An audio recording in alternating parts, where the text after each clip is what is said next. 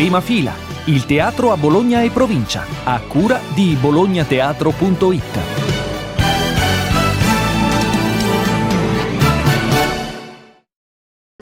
Prima fila, calendario degli spettacoli. Ben ritrovati da Carlo Magistretti. Al Teatro Celebrazioni, 18 e 19 novembre, Il marito invisibile di Edoardo Erba, che ne cura anche la regia, sul palco Marina Massironi e Maria Amelia Monti. Al Teatro Duse, dal 18 al 20 novembre, The Children di Lucy Kirkwood, traduzione di Monica Capuani, con Elisabetta Pozzi, Giovanni Crippa, Francesca Ciocchetti, regia di Andrea Chiodi. Al Teatro Odeon il 19 novembre Limbo di e con Francesco De Carlo.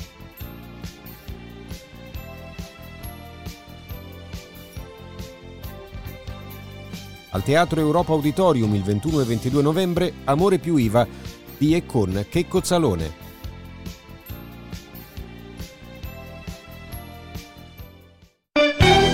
Prima fila, Magazine.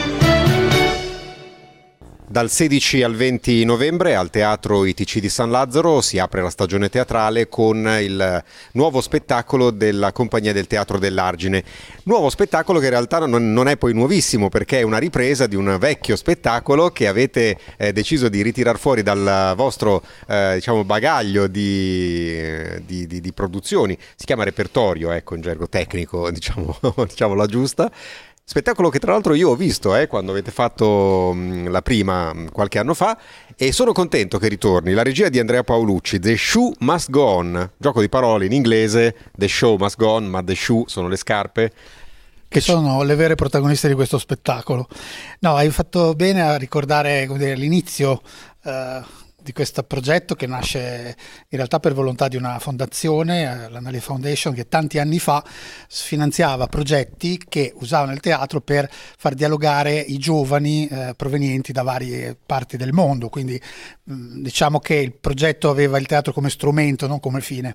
In quel momento avevamo a mano un gruppo di giovanissimi diciottenni, più o meno, grosso modo, poco più poco meno, proprio, che avevano un background di migrazione, prima seconda generazione. E quindi fare uno spettacolo con loro che avesse il teatro come punto di partenza era un esperimento anche per noi, quindi niente parole, per esempio, quindi uno spettacolo che sia loro sul palco che i propri spettatori, magari appunto non parlanti la lingua italiana, potevano capire bene, e anche con la volontà di costruire insieme a loro la drammaturgia e il linguaggio teatrale. Da quel laboratorio, che poi diede vita appunto a una sorta di studio di primo spettacolo, abbiamo ottenuto la trama, che è la parte meno interessante, ma anche quelle tecniche di teatro di figura, teatro d'oggetto. In scena ci sono decine e decine di scarpe, la trama è molto semplice, è una scarpa bianca che si innamora di una scarpa rossa in un mondo pieno di scarpe nere, e i nostri, in questo caso 6 baldi attori del Teatro dell'Argine, tutti professionisti in questa ripresa quasi nuova produzione, manipoleranno, giocheranno, lanceranno, nasconderanno, faranno parlare, indosseranno, in un grande, spero, viaggio poetico intorno a quelle parole che oggi purtroppo sono anche molto vicine a noi, perché si ambienta tutto in qualche modo in un clima di guerra, si ambienta in qualche modo in un clima di restrizione dei diritti. Sì, quindi giochiamo con un linguaggio sicuramente adatto anche ai più piccoli. Lo spettacolo è anche inserito nella nostra società ragazzi ed è pensato per un pubblico che parte dagli 11 anni in su. Però ecco, i temi sono quelli che sempre appassionano la compagnia, cioè momenti di riflessione attraverso la poesia, l'arte e speriamo anche in questo caso il divertimento. Io vi consiglio di vedere questo spettacolo al Teatro ITC di San Lazzaro, è uno dei gioiellini della Compagnia del Teatro dell'Argine. Andrea, lo sai, te ne ho già parlato, questo e Gli Equilibristi sono le tue regie che mi sono piaciute di più tra tutte quelle che ho visto, e questo spettacolo è davvero molto intelligente. Non ci sono parole, ci sono solo movimenti, ci sono suoni, musiche, oggetti, scarpe appunto in scena, che sono mosse da 6 attori che sono bravissimi nel non farsi mai vedere, ma nel far vedere tutto quello che accade in questa vicenda. Storia appunto, come dicevi, semplice ma toccante, bella, emozionante, fa molto ridere anche, e quindi vi consiglio di vedere a San Lazzaro lo spettacolo The shoe must go on, regia di Andrea Paolucci. Grazie Andrea. Grazie a voi. Prima fila, Magazine. 150 anni fa, anzi 151 anni fa, a Bologna avveniva la prima di un'opera di un grande musicista, Richard Wagner. L'opera è Lohengrin e avveniva qui al Comunale. Qualche giorno dopo, a sentire in un palchetto, c'era anche un tale musicista, Giuseppe Verdi, probabilmente lo avete sentito nominare, insomma erano i due big della musica dell'epoca, Wagner e Verdi. Macciardi, quest'opera doveva andare in scena nel 2021, nel 150° anniversario della sua prima, e poi c'è stata la pandemia, come sappiamo, e diventa, dalla prima rappresentazione dell'Lohengrin qui a Bologna, diventa l'ultima opera prima del trasferimento temporaneo in quello spazio di cui si è già parlato durante i lavori di ristrutturazione del teatro. Sì, direi una concomitanza di idee, di eventi assolutamente importante, non certo, probabilmente a questo punto non pensiamo più che sia casuale. E 1871 la prima opera di Wagner, eseguita fuori dalla Germania in italiano, e pensate che tutte le prime rappresentazioni in Europa di Lohengrin furono eseguite anche a Londra in italiano, per dire come segnò in maniera importante la storia della musica. Come dice lei, lo stesso Verdi venne qui e disse che non era una gran bella musica, che era abbastanza dispiaciuto di come potesse avere successo un'opera di questo tipo. Certo è che Verdi, dopo che ascoltò Lohengrin qui a Bologna, andò in crisi e per molti anni non compose più opere, quindi evidentemente non sono mai episodi casuali. E questo per noi è una bellissima maniera per salutare questo luogo magico e meraviglioso che è il Teatro Comunale, felici di sapere che verrà ristrutturato e quindi restituito alla città, migliorato, efficientato, reso ancora più funzionale senza toccare nulla delle vestigie storiche. Andremo un po' in esilio, come dico io, ma siamo in esilio dorato, perché stiamo costruendo un bellissimo teatro in zona fiera, dove faremo per 3 anni spettacoli di qualità come questi, poi torneremo qui felici e magari con un'inaugurazione ancora nel segno di Wagner, perché a questo punto mi sembra che il destino ci porterà lì.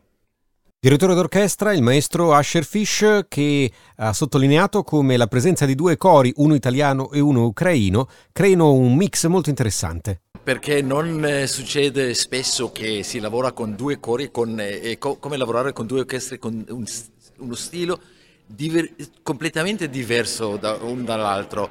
E per questa opera è anche un grande vantaggio, perché abbiamo il coro italiano che canta il ruolo delle Brabanti e il coro ucraino che canta il ruolo di Sassoni. Quando cantano insieme abbiamo una miscela una ricchezza, direi, di suoni, una cosa che non abbia mai sentito. È molto molto bello avere lo squillo, la chiarezza degli ucraini e il legato e il bel suono degli italiani. La spaventa il fantasma di Giuseppe Verdi sul palco che ascolta? 19 novembre 1871 c'era Giuseppe Verdi in palchetto, la prima volta che ascolta un'opera di Wagner, e io penso sempre che ha pensato Verdi su questa armonia, perché ha detto che l'esecuzione era mediocre, non molto buona, era troppo forte, non si sa. Abbiamo 140 notizie che Verdi scrisse nella sua partitura, ma sono molto generali e a me interessa, a fly on the wall, potrei parlare con Giuseppe Verdi, mi interessa moltissimo cosa sono stati i suoi pensieri su questa Lohengrin. La regia è affidata a Luigi De Angelis del collettivo Fanny Alexander. A De Angelis in questa sua versione c'è un tribunale, il pubblico è un po' un giudice. Ma io credo che il pubblico sia sempre un pochino il giudice. Questo è anche un problema del nostro tempo, no? Che la logica del giudizio è quella che determina spesso lo sguardo degli spettatori, quando in realtà forse quella richiesta che fa Lohengrin a Elsa, no? Di amore incondizionato e di purezza dello sguardo, sarebbe quello che poi un artista che noi chiediamo davanti agli spettatori, nel senso che sarebbe bello che gli spettatori venissero, no? A vedere, ad assistere a un'opera in nella maniera, con lo sguardo più innocente possibile, forse con quello sguardo che Lohengrin si richiede. Sì, c'è un processo, perché comunque l'opera è ambientata in un tribunale. Noi non l'abbiamo ambientata nel Medioevo, ma ai tempi dei nostri giorni, ma è un vero e proprio processo. C'è un accusatore, c'è un avvocato dell'accusa, c'è l'avvocato della difesa che è Lohengrin, c'è un'accusata di fratricidio che è Elsa, c'è un tribunale, c'è un re che forse è il procuratore, ci sono dei giudici, i sassoni da una parte, i brabantini dall'altra, che forse sono una giuria. C'è un pubblico di donne che empatizza soprattutto con Elsa, che è come nei tribunali in cui abbiamo un pubblico che assiste ai processi, quelli più importanti. Prima fila, Magazine. Oggi andiamo anche al Teatro Celebrazioni. La stagione prosegue con lo spettacolo Il marito invisibile, scritto e diretto da Edoardo Erba, con Maria Amelia Monti e Marina Massironi. Benvenuta Marina. Grazie, buongiorno, ciao ciao. Allora Marina, due cose bisogna dire di questo spettacolo. La prima, di solito si racconta un po' la trama, la seconda invece qui c'è una particolarità davvero interessante che terrei dopo. Quindi la trama sono due amiche, insomma, che parlano tra loro e si scopre che una delle due ha fatto qualcosa di che può sembrare agli occhi di una persona, tra virgolette, normale, qualcosa di strano. Io nello spettacolo sono Lorella, Maria Amelia e Fiamma, siamo due amiche di lunga data e ci sentiamo dopo tanto tempo. La chiamo io in realtà perché voglio raccontarle questa cosa meravigliosa, cioè che dopo tante peripezie sentimentali, dopo tante avventure fallite, dopo tante storie d'amore disastrose, finalmente ho trovato l'uomo perfetto che ha tutte le qualità del mondo, è sensibile, gentile, affettuoso, colto, divertente, virile, le ha tutte, insomma, ha soltanto questa piccola particolarità che è invisibile, che vuol dire che c'è comunque, cioè non è che non c'è, c'è, solo che non si vede, no? E ovviamente Fiamma pensa che io sia impazzita e pensa che Lorella sia impazzita e quindi insomma comincia così la nostra commedia che poi porterà questo uomo invisibile insomma ad avere un'evoluzione delle nostre vite che non posso raccontare adesso perché spoilererei, perché c'è anche un po' una vena thriller diciamo dentro. La particolarità numero 2 di questo spettacolo è, diciamo, l'innovazione del racconto. Ora, abbiamo tutti vissuto la pandemia, il lockdown, siamo stati a casa, abbiamo videochattato, c'è anche chi ha imparato a usare questi mezzi di comunicazione, a videochattare, a videoparlare, a partecipare alle riunioni a distanza. Ecco, il vostro spettacolo è il primo spettacolo teatrale in cui voi siete in videochat, cioè ci siete sul palco.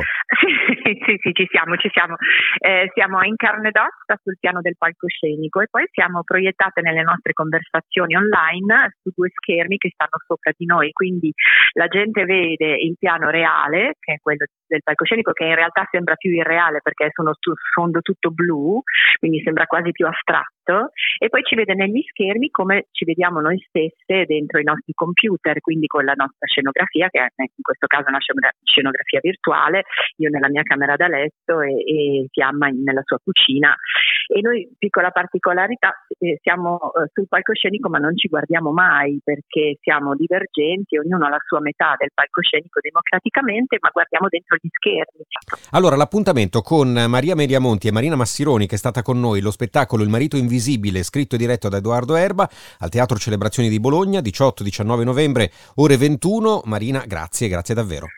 Grazie, venite, vi aspettiamo, ci divertiamo, ciao. Prima fila, Magazine. Oggi andiamo al Teatro Duse, dal 18 al 20 novembre c'è lo spettacolo The Children, uno spettacolo interessante scritto da una drammaturga inglese, Lucy Kirkwood, sul palcoscenico tra i protagonisti Elisabetta Pozzi. Benvenuta Elisabetta. Grazie mille. In questo spettacolo tu interpreti con Giovanni Crippa una coppia di fisici nucleari in pensione e vicino a voi, nella centrale nucleare dove avete lavorato, accade un disastro, poi c'è uno tsunami e quindi ci sono una serie di problematiche che hanno a che fare con la radioattività, la mancanza di energia elettrica, e poi entra una terza persona, Rose, che mina in qualche modo anche l'equilibrio di coppia, se ho capito bene. Esatto, è un disastro nel disastro, se vogliamo dire, però in tutto questo la grandezza e l'intelligenza della Lucy Kirkwood, che aveva 26 anni quando ha scritto questo testo, è stato proprio riuscire a far parlare, a far riflettere riflettere sul senso di responsabilità nei confronti di, questi eventi, pur facendo sorridere, no? Perché appunto c'è la coppia, c'è colei che all'interno ritorna, si fa vedere e quindi mina l'equilibrio della coppia, ma nello stesso tempo propone alla coppia di aiutarla in questa missione di andare a fare il lavoro dentro la centrale distrutta, fare il lavoro che in realtà stanno facendo dei ventenni, trentenni, e quindi per loro la possibilità di uscire, quindi non rischiare del tutto la propria vita, rischiandola invece loro stessi, che avendo ormai una certa età, come si dice, si possono permettere, no, di correre questo rischio, che più che un rischio è chiaramente un fatto che probabilmente li toccherà profondamente. Però la cosa interessante è che l'argomento trattato è proprio quello della responsabilità, cioè che cosa si deve fare nel momento in cui ci si è messi in questo disastro, cioè in questa scelta che ha veramente segnato la vita di molti. Come si può poi reagire? Quindi la reazione che propone Rose è proprio questa, quella cioè di andare, se non altro, ad dare una mano, ad aiutare facendo andare via i più giovani, insomma, quindi lasciando la propria vita, come dire, dando una svolta decisiva alla propria vita, in quanto comunque il senso di responsabilità questo lo impone. Ed è anche chiaramente un invito a riflettere sulle scelte che si sono fatte, che si continuano a fare. Questo è evidente ed è molto interessante, perché, ripeto, è bello anche perché per tre quarti dello spettacolo si ride molto, proprio anche di come vivono questi personaggi, no? Allora, l'appuntamento con The Children di Lucy Kirkwood al Teatro Duse, ricordo sul palco anche Giovanni Crippa e Francesca Ciocchetti e la protagonista Elisabetta Pozzi. Elisabetta, io ti ringrazio moltissimo per essere stata con noi, sottolineo anche la regia di Andrea Chiodi. Grazie mille. Grazie a voi.